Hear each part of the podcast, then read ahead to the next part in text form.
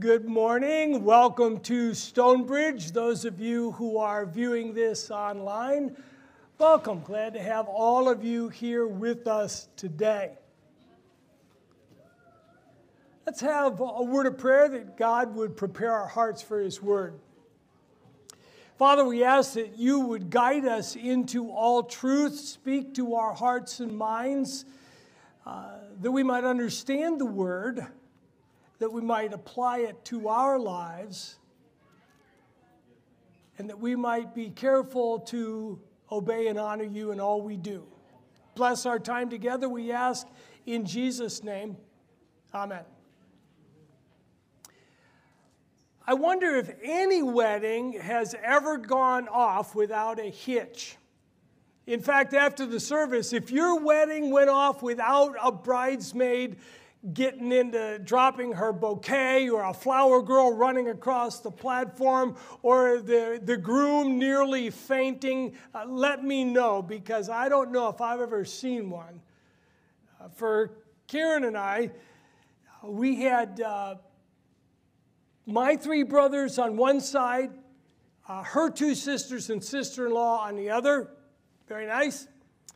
Uh, my, one of my brothers was unable to attend the rehearsal. He had to work that evening. So Karen had a brother in law who graciously stood in for him. Then the next day, Saturday, day of the wedding, 15 minutes before the ceremony was about to begin, my brother had not yet arrived. We rented the tuxedos in my town, so we had uh, his tuxedo. And I said to that brother in law, soon to be my brother in law, uh, Would you take this tuxedo and go ahead and stand in like you did last night at the rehearsal? And he graciously agreed. No sooner did Bruce round the corner than my brother walked in he's joking and jiving and saying all kinds of stuff. And I said, Man, listen, listen to me. You're not going to be in the wedding. I just sent Bruce off to put on your tux. I fired my older brother from our wedding 15 minutes before it started. Guess what? Karen never even noticed. She was unaware till after the ceremony that somebody else was up there. Well, if you'll join me in John chapter 2, the gospel according to John chapter 2, we're going to read about a typical wedding that ran into trouble. Jesus and his mother and some of his disciples attended this wedding. And I want to follow along, want you to follow along as I read John 2, beginning at verse 1. On the third day, there was a wedding in Cana of Galilee, and the mother of Jesus was there, and Jesus also was invited and his disciples to the wedding. And when the wine gave out, the mother of Jesus said to him, They have no wine. And Jesus said to her, Woman, what do I have to do with you? My hour has not yet come. His mother said to the servants, Whatever he says to you, do it. Now there were six stone water pots set there for the Jewish custom of purification, containing 20 to 30 gallons each. Jesus said to them, Fill the water pots with water. And they filled them up to the brim. And he said to them, Draw some out now and take it to the head waiter and they took it to him. And when the head waiter tasted the water which had become wine and did not know where it came from, but the servants who had drawn the water knew, the head waiter called the bridegroom and said to him, Every man serves the good wine first. And when men have drunk freely, then that which is poorer. You have kept the good wine until now. This beginning of his signs, Jesus did in Cana of Galilee and manifested his glory, and his disciples believed in him.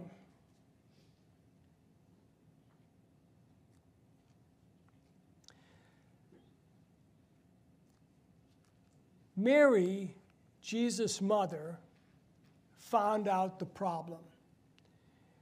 As far as we know, the bride and her mother were unaware, maybe not aware at all.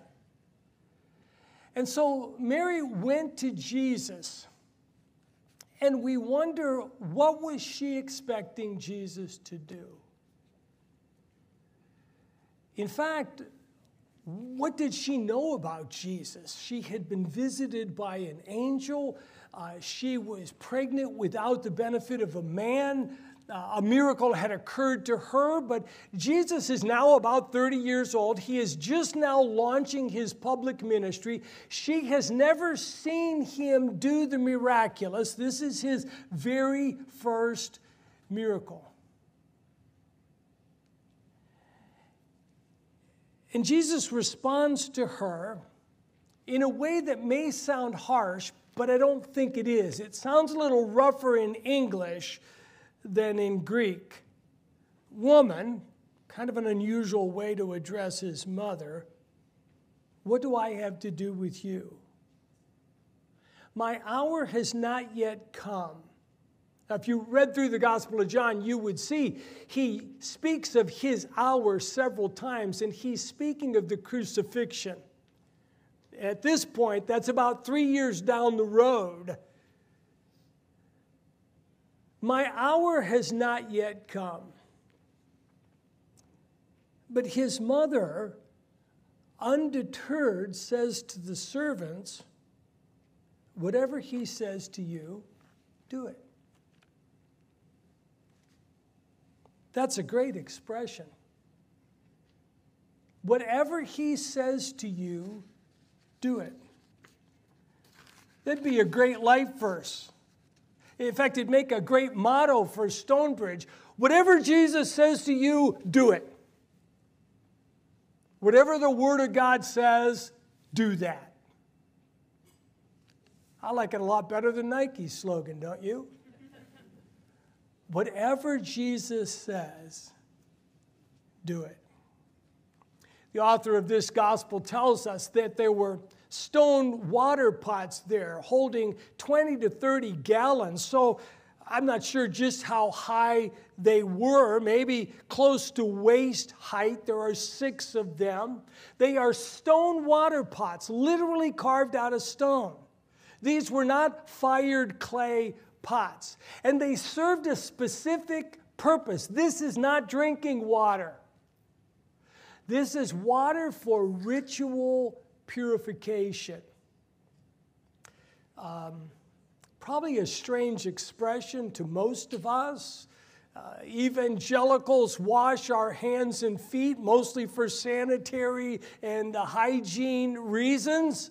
We don't have religious reasons why we wash but the Jews did. And in fact, they still do.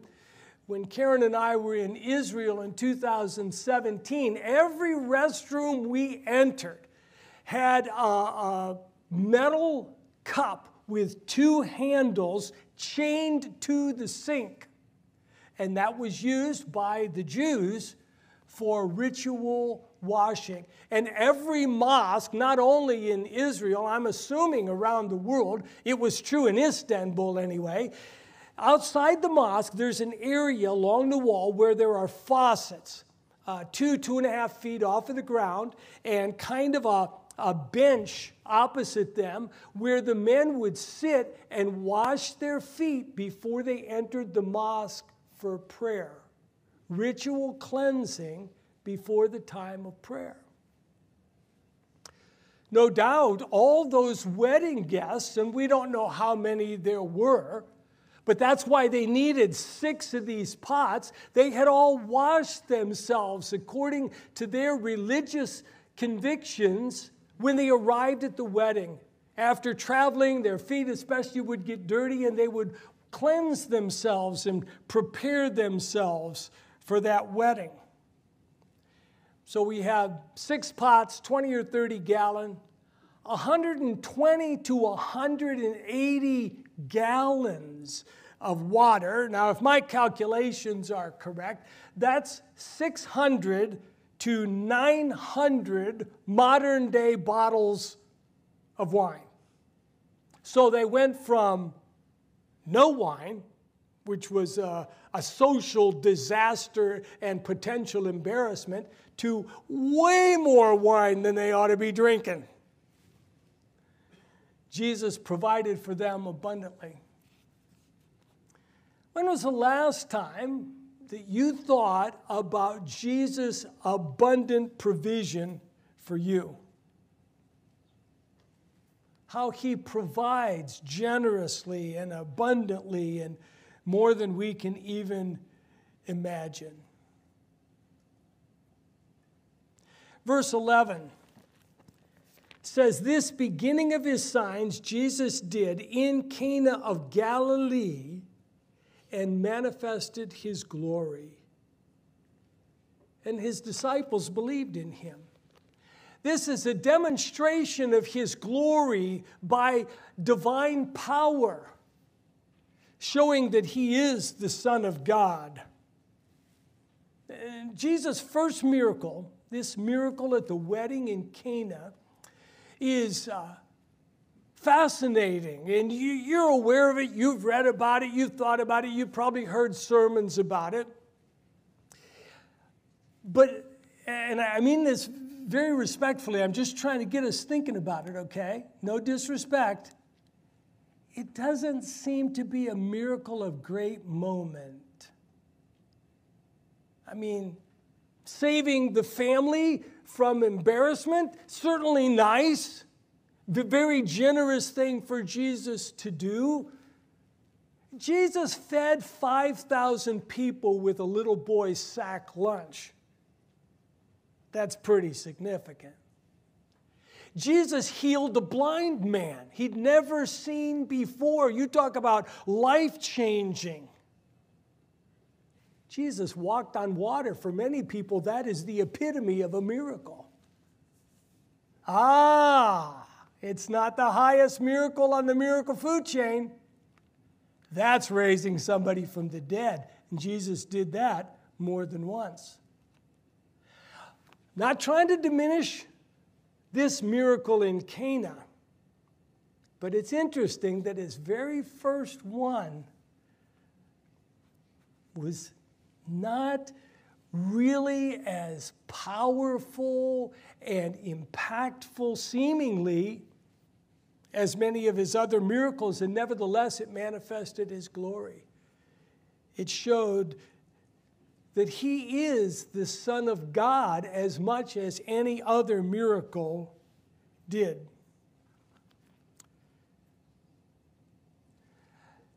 Now,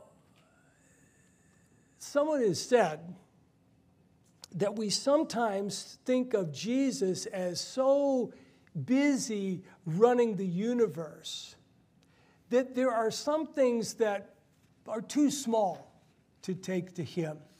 And I'd like to challenge that thinking. Is Jesus like the 911 emergency number? You would never dial 911 if you had a stopped sink. You wouldn't dial 911 if your toddler dumped the flower pot all over the kitchen floor, right? Those are just too small. In fact, I, guess you'd probably get in trouble if you dialed 911. And so we may slip into this thinking that, that, that, that's not too significant for Jesus. That's, that's not really important. I, I, I'm not really going to pray about that.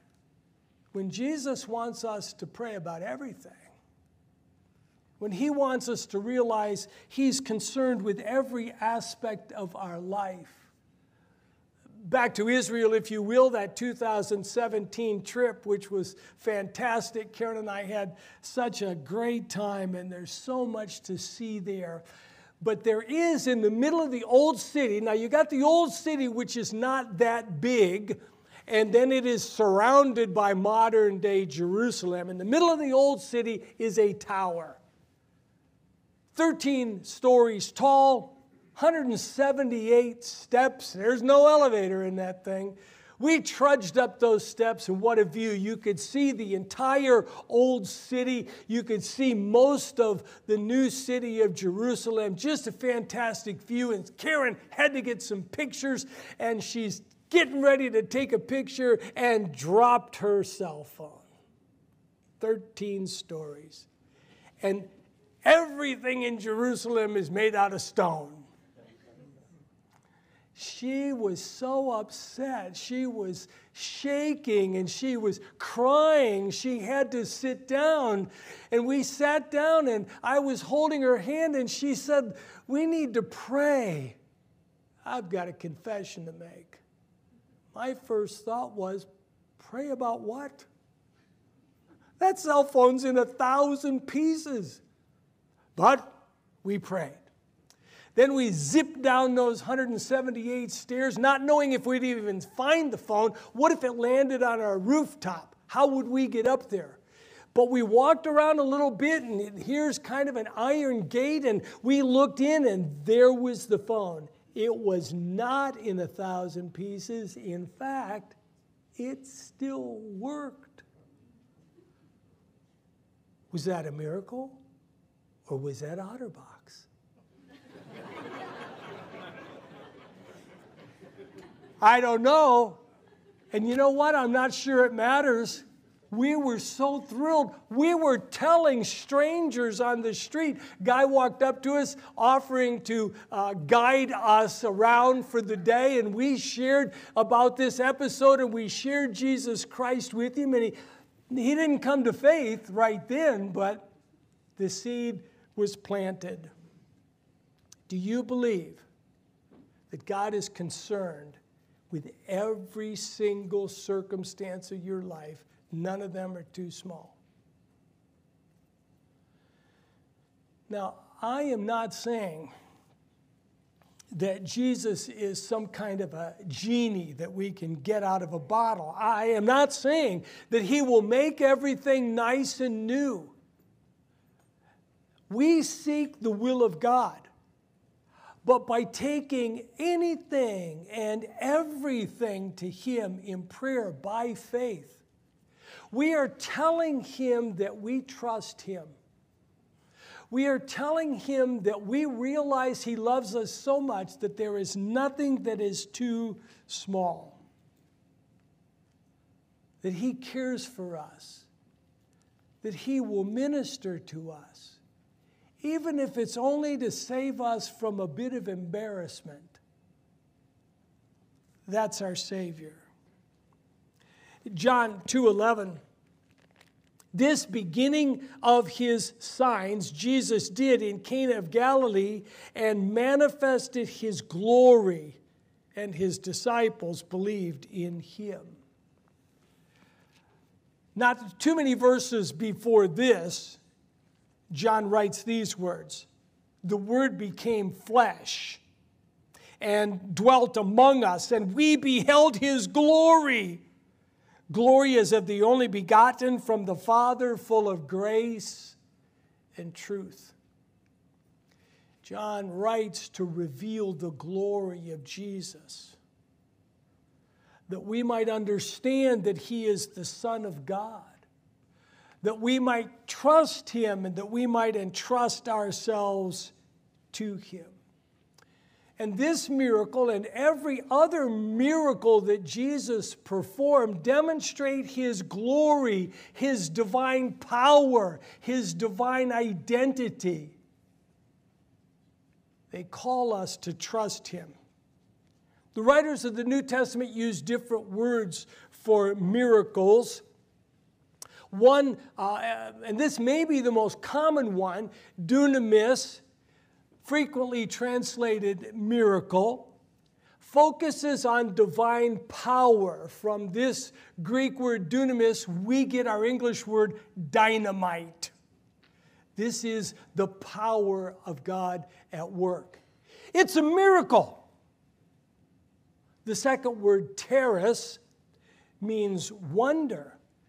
And this uh, draws our attention to the awe that those who witness these things experience. and frankly, the awe that you and I ought to experience when we read about the miracles of Jesus and we meditate on them and realize how they demonstrate his glory. Wow! That's a miracle. And the last of these is semeion, John's favorite he prefers the word signs. Now, some of you may have a version in which this is sometimes translated miracle, but he actually doesn't use the word dunamis. He uses the word semeion, signs. And this focuses on the meaning and the message like a sign that we experience in life, points to something or communicates something to us, and it has meaning to us. So do the miracles, the signs of Jesus. We're going to consider what they point to this morning. Now, this is no arbitrary vocabulary choice for John. He does this very deliberately. And in fact, and you're probably picking this up from Michael's messages on Proverbs, uh, those are very pointed and distinct, and, and they are creative like the Psalms the writers were inspired by the Spirit of God, yes, but they used their own personalities and their own creativity. And you see that uh, the scripture communicates in a variety of different ways. And John gives his purpose, interestingly, near the end of the book. John 20, verse 30. He writes, Many other signs, therefore, Jesus also performed in the presence of the disciples, which are not written in this book. I chose under the inspiration of the Spirit of God not to include those. But these have been written that you may believe that Jesus is the Christ, the Son of God, and that believing you may have life in his name. John is saying, I selected these. John records fewer miracles than any of the other Gospels. Matthew, Mark, and Luke have many more than John does. In fact, John has seven miracles before the resurrection, there is one miracle after that. But he is talking about these seven before, and the number is significant, right? The number seven is very significant in the Bible, often referring to uh, completeness. So we might say that these seven miracles of John provide us with a complete uh, message and picture of Jesus. The first, the water into wine, demonstrates Jesus' power over nature, uh, his power to create Next, in chapter 4, we would come to the healing of the nobleman's son, and this is Jesus' power over space. Remember, he didn't even go to the sick bed of the child, he healed him at a distance. Chapter 5, there is the healing of a lame man. 38 years he was lame. Jesus' power over time. 38 years and Jesus not only healed whatever the affliction was that turned him into a crippled man, but also 38 years of atrophy. You know, I sit in a chair a little wrong for 30 minutes and I have a hard time getting up. Didn't always, but I do now. 38 years, and Jesus said to that man, Arise, take up your pallet and walk. Guess what the man did? He got up, he picked up his pallet, and he walked. What a miracle! And it points to Jesus' power over time. Uh, he fed 5,000 people. That's the only miracle that occurs in all of the Gospels apart from the resurrection of Jesus Christ power over need. Also in chapter 6, walking on the water. Sometimes we use that expression as the epitome of miracles where he thinks he can walk on water. Jesus actually walked on water.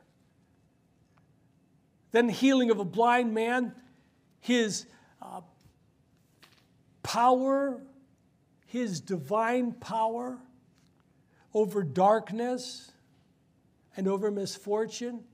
And then finally, what really is the pinnacle of miracles, raising someone from the dead. He raised his friend Lazarus from the dead. Jesus' power over death. All of these are possessed only by God. Anybody wants to argue that, well, uh, Jesus was just a man or Jesus never claimed to be God, he did, but also his miracles declare his divinity. Jesus Christ, the Son of God. He manifests all of the power of God. Peter preaching to a crowd on the day of Pentecost. After Jesus ascended into heaven, called Jesus, a man attested to you by God by miracles, wonders, and signs. There's the three common words for miracles. Miracles, the power of God, Jesus possessed it, He exercised it. Wonders, the awe inspiring nature of those miracles and signs. Each miracle has a meaning and a message. It is significant. It communicates to us primarily Jesus' divine nature, his glory. Jesus turned water into wine. That's not natural. It's what makes it a miracle, right? There is a natural process for producing wine. I'll share it with you. It's quite popular. You can begin to produce your own wine at home. All you need to do is plant and grow the vines. And from them will grow the grapes. And when they're ripe, you harvest the grapes and you crush the juice out of them and you uh, ferment it and you put it into bottles and you wait till it's ready and then you serve it. It's not as easy as I've explained. But Jesus bypassed all of that. And some of you are probably thinking this, but others of you might not have noticed this. He didn't only speed up time, because wine is not made out of water, and they didn't bring him six large bottles of grape juice. He transformed water into wine. The power of God to transform. Who can turn a sinner into a saint? Who can accomplish such a miraculous and impactful transformation? Only God. There is no process for church membership that will make you a saint. There, is no, there are no steps that you can take that you will then uh, become free from the burden of sin and now eligible for heaven. Accompanying each of those seven signs in John's gospel, there is a discourse. There's a teaching by Jesus that expands on that miracle, drives home the point and significance of that miracle. The discourse accompanying this miracle is in John chapter 3. And it's not the teaching of Jesus on a mountainside, it's uh, an interview, a conversation between Jesus and a learned Jewish Pharisee by the name of Nicodemus, probably quite a bit older than Jesus, maybe in his 60s He'd gone to the right schools. He was revered by his peers. He was looked up to by the people who sat under his teaching. They thought of him like Michael Easley. That's how popular he was. And he really did understand the scriptures and could communicate them to the people. And here he is sitting at the feet of a carpenter early in Jesus' ministry. And Jesus blew his mind when he said, You must be born again. He couldn't believe what he was hearing. He actually said, You mean, how can a man enter his mother's womb? I mean, it's gross to even try to contemplate. What are you talking about, Jesus?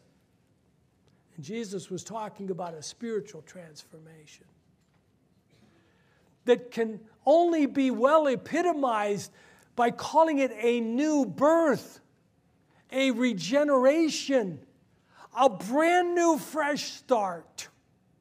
Sins are washed away, filled with the Spirit of God, born again by the power of God. And that's what Jesus offers to each and every one of us spiritual transformation. This miracle also points to the fact that Jesus brings us joy. Now, this family was about to lose their joy through embarrassment. Had they run out of wine? Our modern day weddings consist of the ceremony and then the reception, and the whole thing, what, four, five, six hours? Jewish weddings and receptions went on for several days. And the host family was expected to provide food and wine for all the guests for that time. And Jesus spared this family that and kept the joy going. In Scripture, wine is often used as a symbol, an image of joy. Psalm 104:15 says, Wine makes a man's heart glad, and weddings are joyous occasions. The author H.G. Wells said that at the end of his life, his soul was no longer moved by the sight of the stars in the sky. But listen to this quote the truth is, I cannot express to you all the wonder and joy that I have in my heart through Jesus Christ. Christians ought to be the most joyous people. Sometimes we're not.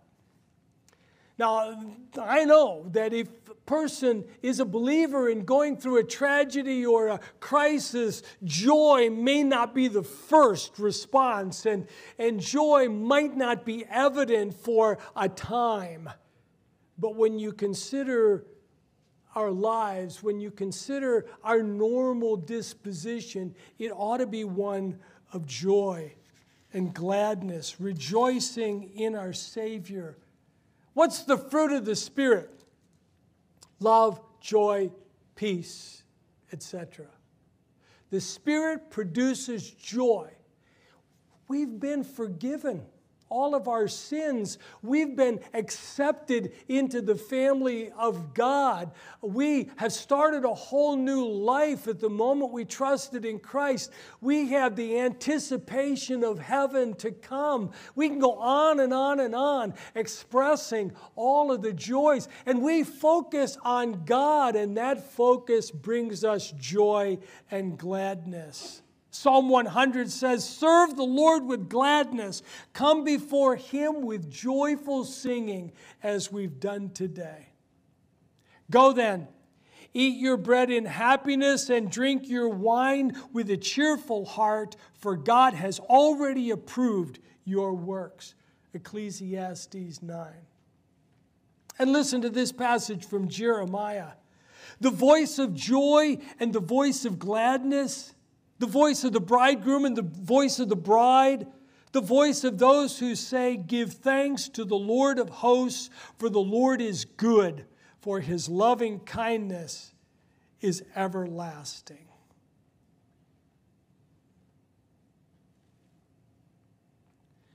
When we've been transformed by the power of God, when we become a new creature in Christ, our hearts ought to overflow with joy, uncontainable joy.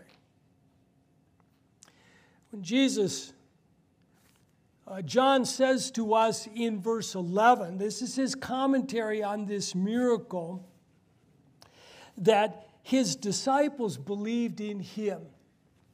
Now, you can study this out. I'm not convinced that, that they become believers here. I believe that occurs in chapter 1. And by the way, this is not all of the 12. They've not all been called to him yet. I'm not sure if this is five or six, but they're already believers. But when they see this first miracle of his, their faith is deepened, it's enriched, it grows as faith is supposed to do. They believed in him more, and you'll see this more and more in the Gospel of John as you look through it. And so, as we grow as Christians, as we study the Word, as we worship Him, as we profit from the community of our local church, we are to grow, and our faith is to grow as we trust Him more and more and more.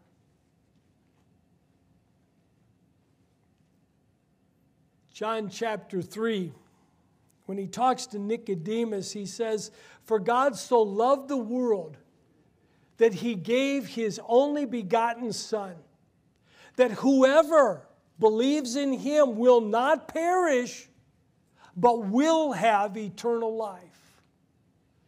That's the promise of Jesus. He repeats it again and again in the scriptures.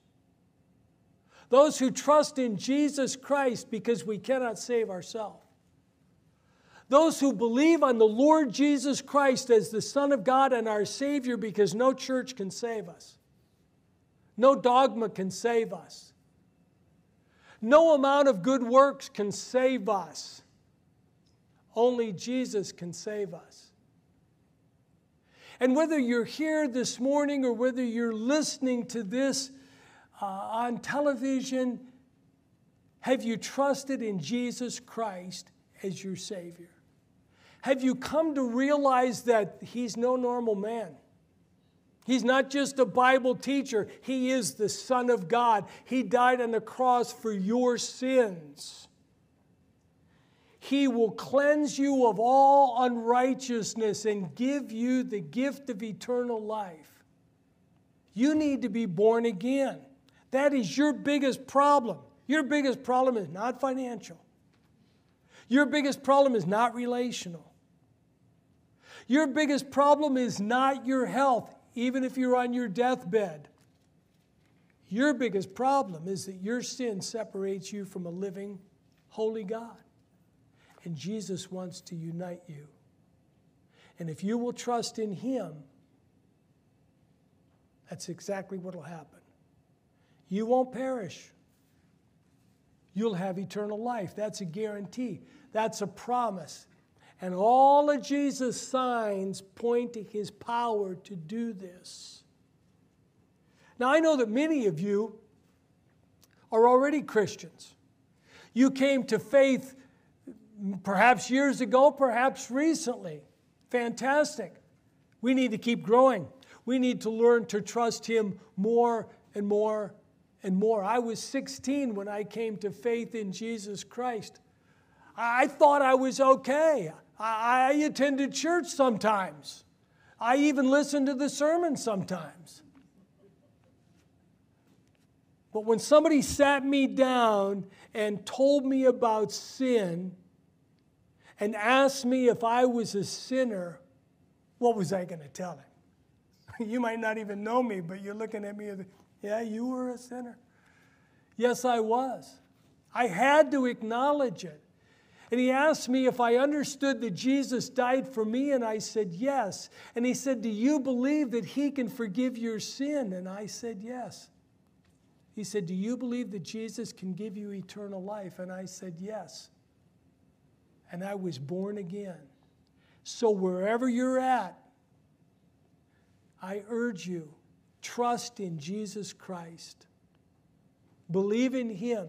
Receive His gift of eternal life. Walk with Him. Grow in Him. Learn to trust Him and love Him more and more and more. Only Jesus could turn water into wine. You can't do that. No vintner can do that. No scientist can do that. Jesus shows us his glory by transforming us and giving us everlasting joy. That's what Jesus does for you and for me if we trust him. Let's pray. Father, we pray that you would minister to each one of our hearts. Meet us where we are, wherever that is. Some uh, may be faithful followers of yours for many years. Some may be brand new to the faith, still learning much. Some may be skeptical. Others may be antagonistic to you. Meet us where we are and bring us to yourself, we pray. In Jesus' name, amen.